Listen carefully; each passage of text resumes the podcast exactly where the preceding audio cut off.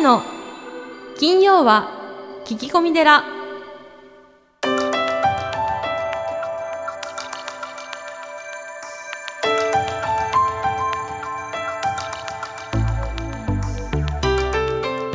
ようこそ架空のテラスタジオにお送りする長谷の金曜は聞き込み寺ナビゲーターの南雲もぐなです。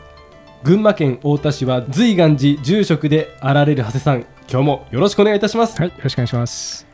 ポッドキャストネームクジラ51号さんです。で私はすぐに我慢してしまう性格です。家庭や職場などで言いたいことがあってもその気持ちをぐっと飲んで耐え続けています。その反動か、えー暴飲暴食を繰り返し、えーここ数年で1 0キロ以上太ってしまいました。えーこんな私に仏教的な救いの言葉をいただけたら嬉しいです、うん。ということですね。うん、なるほど。我慢してしまう性格。いかがですか、南雲もぐなさんは。まあそうですね。昔よりかあんま我慢しないようにはしてるつもりですけど。うん、うん、あ、昔我慢したの？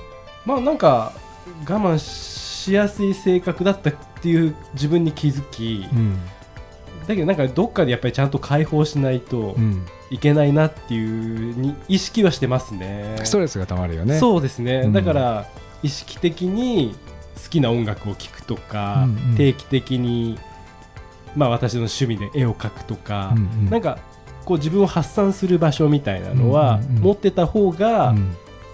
ねなんか日々のこう社会の中でう,、まくうまくっていうかねそういう感じはしますけどうね。ん。仏教的な救いの言葉って言ったらね、はい。うんまあ、僕はパッとイメージするのはもうはい。中道ですよ、あよく中道。加瀬さんね中の道と書いてはい。中道っていうことを言われますね、うん。やっぱそこがアドバイスですか？お釈迦様も、はい、あのー生老病死の苦を、うん。えー心に抱いてですね出家されて、いまあ、いろんな苦行されたんですが、はい、結局極端はダメだっていうことに気がついたんですよね。極端はダメ。はい、はい。苦行の極端もダメだし、うん。快楽の極端もダメ。真ん中がいいってことが分かったんですよね。それがまさに中道なわけですはい。ね、中道なんですよ。はあ。だからその我慢しすぎるのも、そそのっかそっか。ストレスになるほど我慢するのはねこうやってもう反動が来るわけじゃないですか、そうです暴飲ね暴食っていう、はいはい。それも良くないから、しはい。うん。だからある程度、はい。自分のその我慢もね、うん。あのいこうガス抜きして、うん。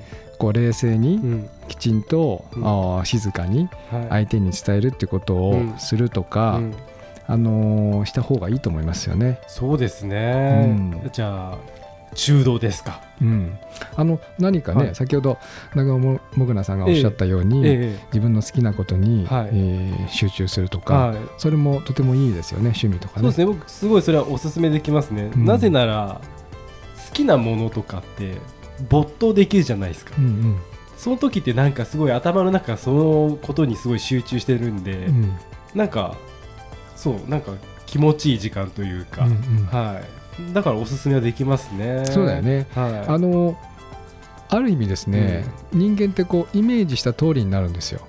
本当そうなんですよね、うん、だから、はい。あのー相手に言われたことを我慢しているっていうイメージがあると、我慢するのが普通になっちゃうんだよね。だからある意味イメージ通りになってるっていう。そう。あのー その人のイメージ通りになってるんですよ。そうですね。だからそうじゃなくて、はい。私はこう仕事をしながら、はい。上司にいろんなことを言われても、はい。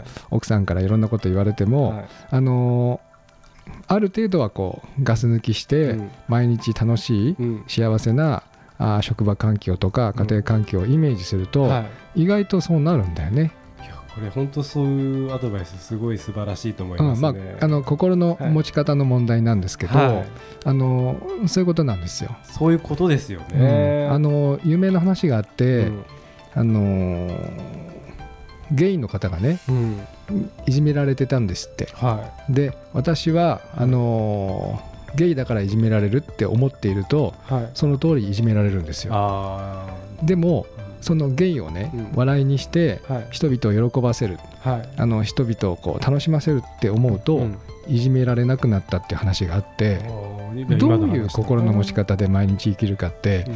実は非常に大事なんだよね。大事ですうね、ん。ってことは今日の質問者さんの話でいくと、まあ、そうですね。やっぱり家庭や職場で言いたいことがあっても耐え続けているだひょっとしたらそうあるべきだっていうイメージをしちゃってるかもしれないんで。何かねあの、はい。心の中で、はい、私はそういうはい。ふうなことをしなきゃいけないって、はい。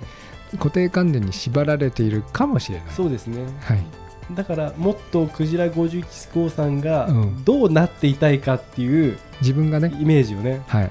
してみることがうん。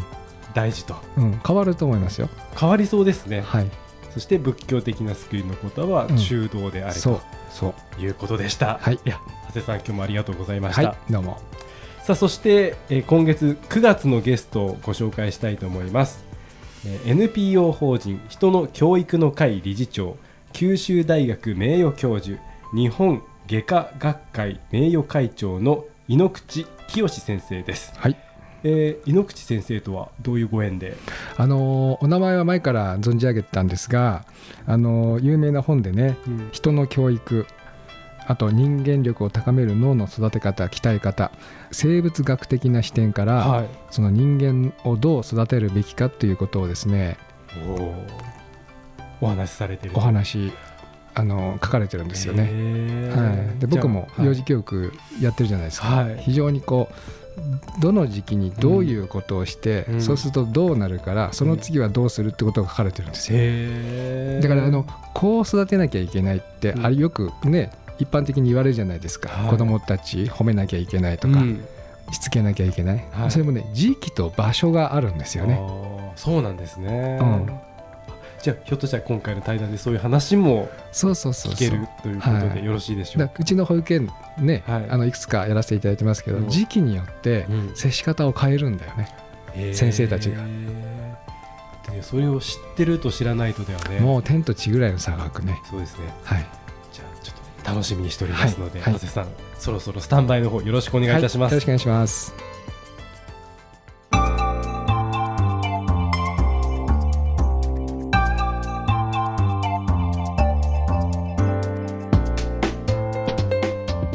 のゲストは NPO 法人人の教育の会理事長九州大学名誉教授日本外科学会名誉教授の井ノ口清先生です。よろしくお願いいたします、えー井ノ口先生とは先生のお弟子様のご紹介で初めて、えーお会いさせていただきました。えー私も子ども園や保育園学童クラブなどを全国で運営させていただいております。先生の著書人の教育や人間力を高める脳の育て方鍛え方は何度も拝読させていただきました。今回は当こども園においてご講演をいただくご縁によりぜひ多くの方々に先生の子育てへの危機感教育のポイント伝統的人間教育感性の正しい伸ばし方などについてお聞かせ願えればと存じます。どうぞよろしくお願いいたします、えーまず最初に先生のプロフィールの方をご紹介させていただきます。NPO 法人人の教育の会理事長九州大学名誉教授日本外科学会名誉会長1921年福岡県久留米市に、えお生まれになられます。旧制福岡高校を経て九州帝国大学医学部に進学。在学中に明治神宮国体射撃競技で2年連続全国優勝。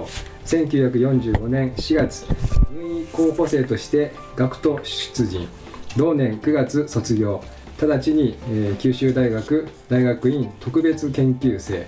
1949年医学博士。えー1951年から56年までお茶の水女子大学理学部科学科講師理学博士、えー1963年九州大学医学部第二外科教授1980年九州大学名誉教授日本外科学会名誉会長日本がん治療学会名誉会長フランスアカデミー会員アメリカ外科学会名誉フェロー。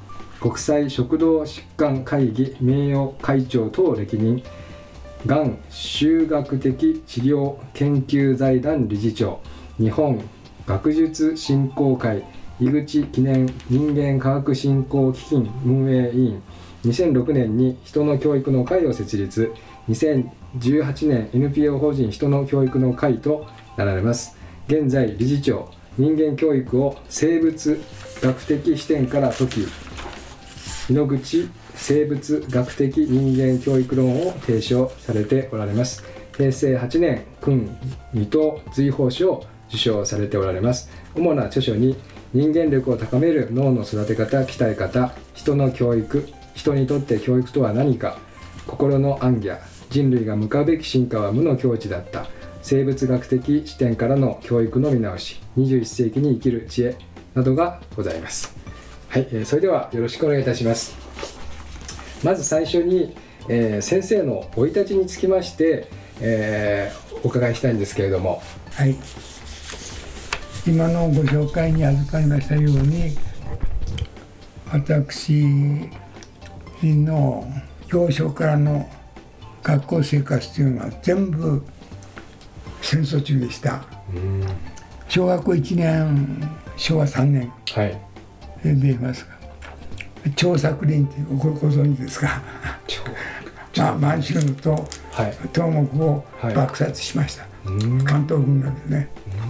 そして小学校の5年の時に有名な515事件。はい。い犬飼師匠の暗殺、はいはい。えーまあ小学校5年の時。にえーご5年。はそれから226事件。あはい。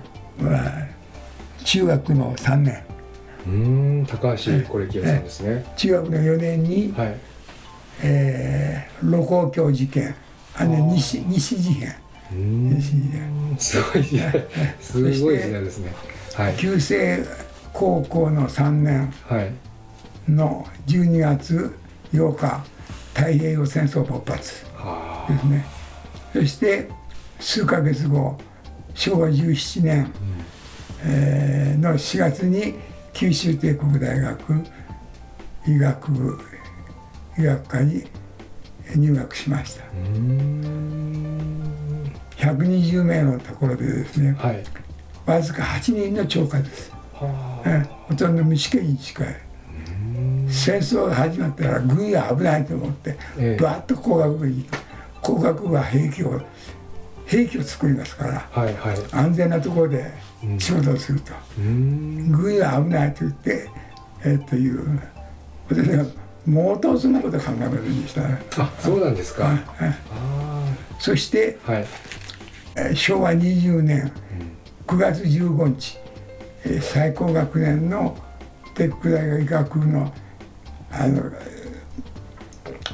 ー修学期間が4年生。はい。ですが本当から言えばですね昭和21年の3月31日に卒業なんですけど、半年繰り上がりますから昭和20年の9月15日に卒業という契約で入りました。それで20年の4月15日に私は最高学年の4年生になった。と、目の前の沖沖縄陥落はもう動かないと、はあ。いう日本がどうなるかわからない、え。そういうところですぐ軍服に控えまして、ええ。あの軍医構成えうーん。ここの相模原の東京陸軍病病院の中にですね、軍医学校教育教育隊ができまして、そこで陸軍のですね短期現役1500名が集結しまして軍曹として教育を受けて6月15日に見習い士官になって軍務に服すると。うーん。卒業してないから医師免許証がないから処方箋が書けないんですよ。はい。ですからまあそういうえー軍医の見習いというようなことですけど、じ実際上は軍医そのものの仕事をこうこうして8月15日のに終戦と。で鉄頭鉄尾あれなんですそれから旧制高校のですね同級生ははい。まあ、昭和18年から全部第一線に出てますからね、えー戦士というね情報がどんどん入りますでしょ、はい。我々は理科系は卒業するまではしてもらうべきでなんか免除をもらった方がえー軍に参加するですね、この都合がいいということで延期になってますからね、だから死がすぐ横にあるわ。そうですね。死ぬ時まではよく生きようと、うん。うん。だから非常に気持ちが安定してます。安定して安定してます。はあ不安じゃなくて。死ぬようにええ。運命になったと。あ。武士道というものはね、あはいうん、避けられない運命が来たらですね、商業としてそれに従うというのが武士道の教訓ですから。そうですね。そういう運命なら致し方ない死ぬ時まではよく死の生きようと。だから非常に気持ちが安定してました。そうですか。でせ世間の世の中もですねはい。どこに何を置いてもいやなくならないですよ、ううん。ん、自殺はないですよ戦争に行けば死にますから。そうですね。でそういうようなことで、で終戦にこうなりましたでしょ。こうしたらもうやけどが腫れてどこどこもやるけどはい。不思議なことにですねなんかおだから打ちし打ちしがね抑えられたと、というようなそのなんか絶望的なですね感覚は一つもなかった、やるぞという。ああ。ということです。よくよく生きようとしてですね、命が助かったからですねこんないいことないと、うん、思って。それで私の略歴はふ普通とちょっと今ち違いますけどね、はい親が理解だったしで戦争で軍医になっていくというので外科が一番ですね役に立つだろうと思って外科のですね医局に入ったわけ。外科の医局はですね外外科でしょはい。全部戦地に行ってるんですよ先輩がはい。外科の医局に入ってもですねえ指導してくれる人間はおらんだからねどうするんですか？うん、大学院特別研究生はい。にこう、えーだった時ですね、えーその高分子の大量血液のですねテーマを私が選んだわけ。はい。それで理学部行ったわけ、理学部っていうのは何も関係先生と関係がないからですね。そのままそこでですねあのひっそりとおるわけ教授は。はい。学生がおらんだけならないいないんですねうん。学生がね。でそこに来た人間はですね、はい。よく面倒見てくれるわ。ああ逆にね。けで理学ではい。実際はあのえ大学院の生徒でですね。理学教授と理学の教授とふ二人の教官で私を指導すると。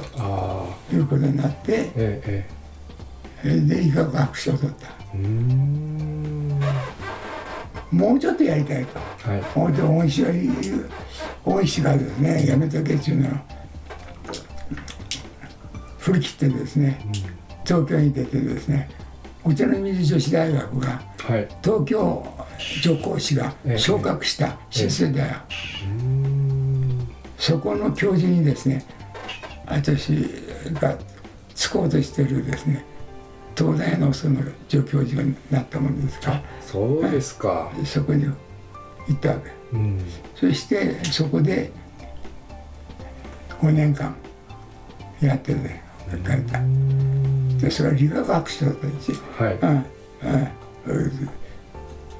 それじゃあ学位2つもあった。うんでそこでですね私あれしたのはですね人間とは何だろうかと。いうことが頭の中にずーっと若いとかあったわけ。はい。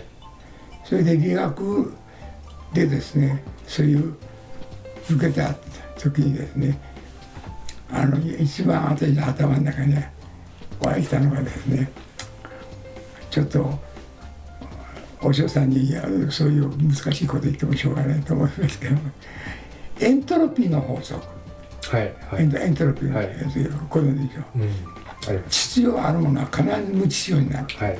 それでちょっと全然な教えみたいな。うん。それでだだったんですよ。生物はですねちゃんと秩序正しくやってるんじゃないかと。あどうしてか生物は自分の老廃物を外に出してはい。から生生物そのものをですね土をあるものにやろうとしていると。負のエントロピープラスのエントロピーじゃなくて負のエントロピーをですね作り出しながら生きてるのが生物であるああなるほど。はい。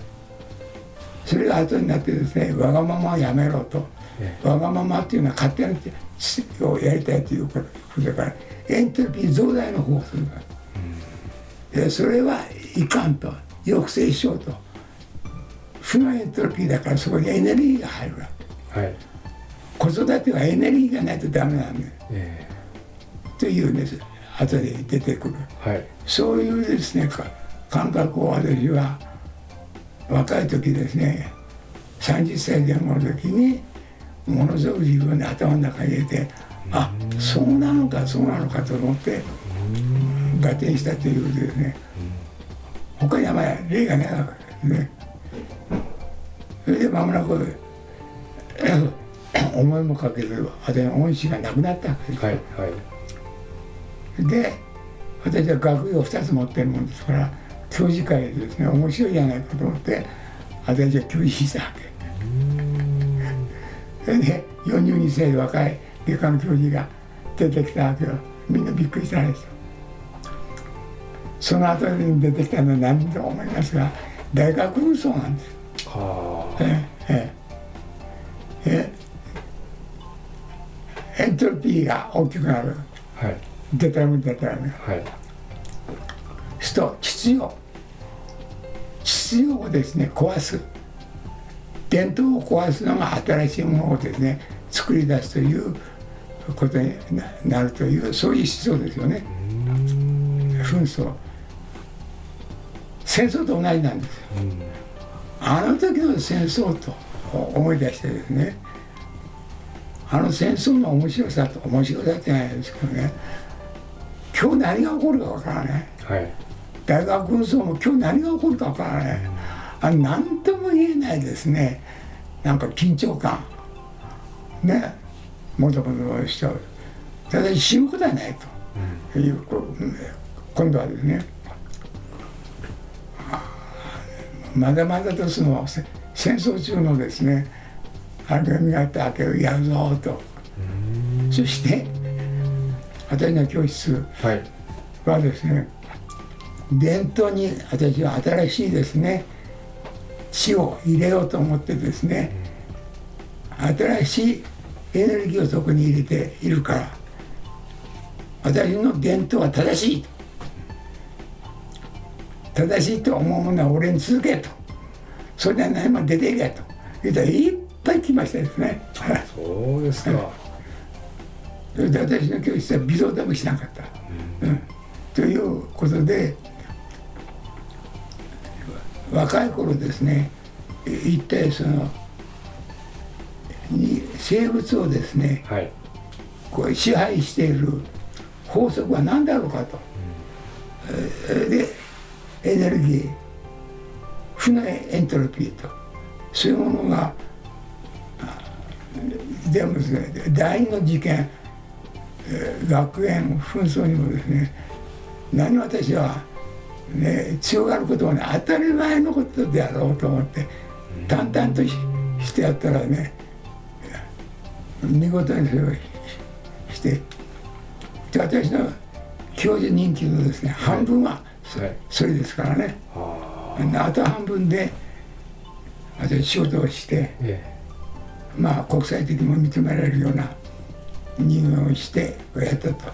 そういうことです面白いでしょ。え そうですね。もう本当波乱万丈のあれですね。人生ですね。ははい。いありがとう。ございますズズズ随願寺随願寺にまつわる最新情報をズズズっとクローズアップしてまいります。行事のご案内講演会コンサート情報エトセトラさあ長谷さん今週は何でしょうか？はい、えー9月22日日曜日、えー夕方6時から随願寺本堂境内におきまして松島龍寛さんによるライブ「お彼岸へ GO」が行われます。松島さんといえばねこの番組にもそうですね。ご登場いただきはいましたが、、ぶっちゃけ字であの何度も一緒にさせていただいた、はい。龍海さんなんですが、はい。今回はそのミュージシャンとしてうん、ライブをしていただきまえす、ー簡単にですけどどんなライブになりそうですかね？龍海さんはあの照明とかね、はい。あのー真言宗ですから得意であとはそのピアノとかうん。ピアノも弾かれるんですよ。えー。はい。多彩な方なんですね。そうですね。あのーミュージシャンのことを引き連れてですね、お寺でやっていただきます。まあ、要はお経とこう音楽が融合したような感じの感じにもなりそうですね。そうですね。僕はいもお経を読んでくださいっていうふうにお願いされてますけど、えー。はい。なんか面白そうですね、はい。えー行きたいという方はどちらで、えー、随願寺のホームーページ、はい、www 随願寺 .com に、えー詳細が載ってますのでそちらから申し込んでください。以上ズズズ随願寺でした。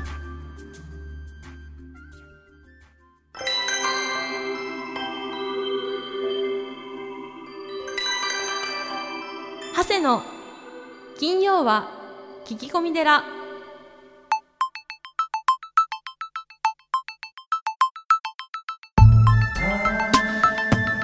長谷の金曜は聞き込み寺。いかがでしたか？この番組ではリスナーの皆様からお悩み相談メールを募集しています。メッセージは随願寺のホームページからお悩み相談メニューをクリックしてください。お便りを採用された方には長谷の著書お坊さんが教える悟り入門をもれなくプレゼントまた講演会法話会のご依頼もこちらから www. 随願寺 .com www. 随願寺 .com これまでの講演会ライブの模様もホームページから有料でダウンロードできますのでぜひチェックしてみてくださいねそれではまた次回も未知なるテラスタジオでお会いしましょう。合唱。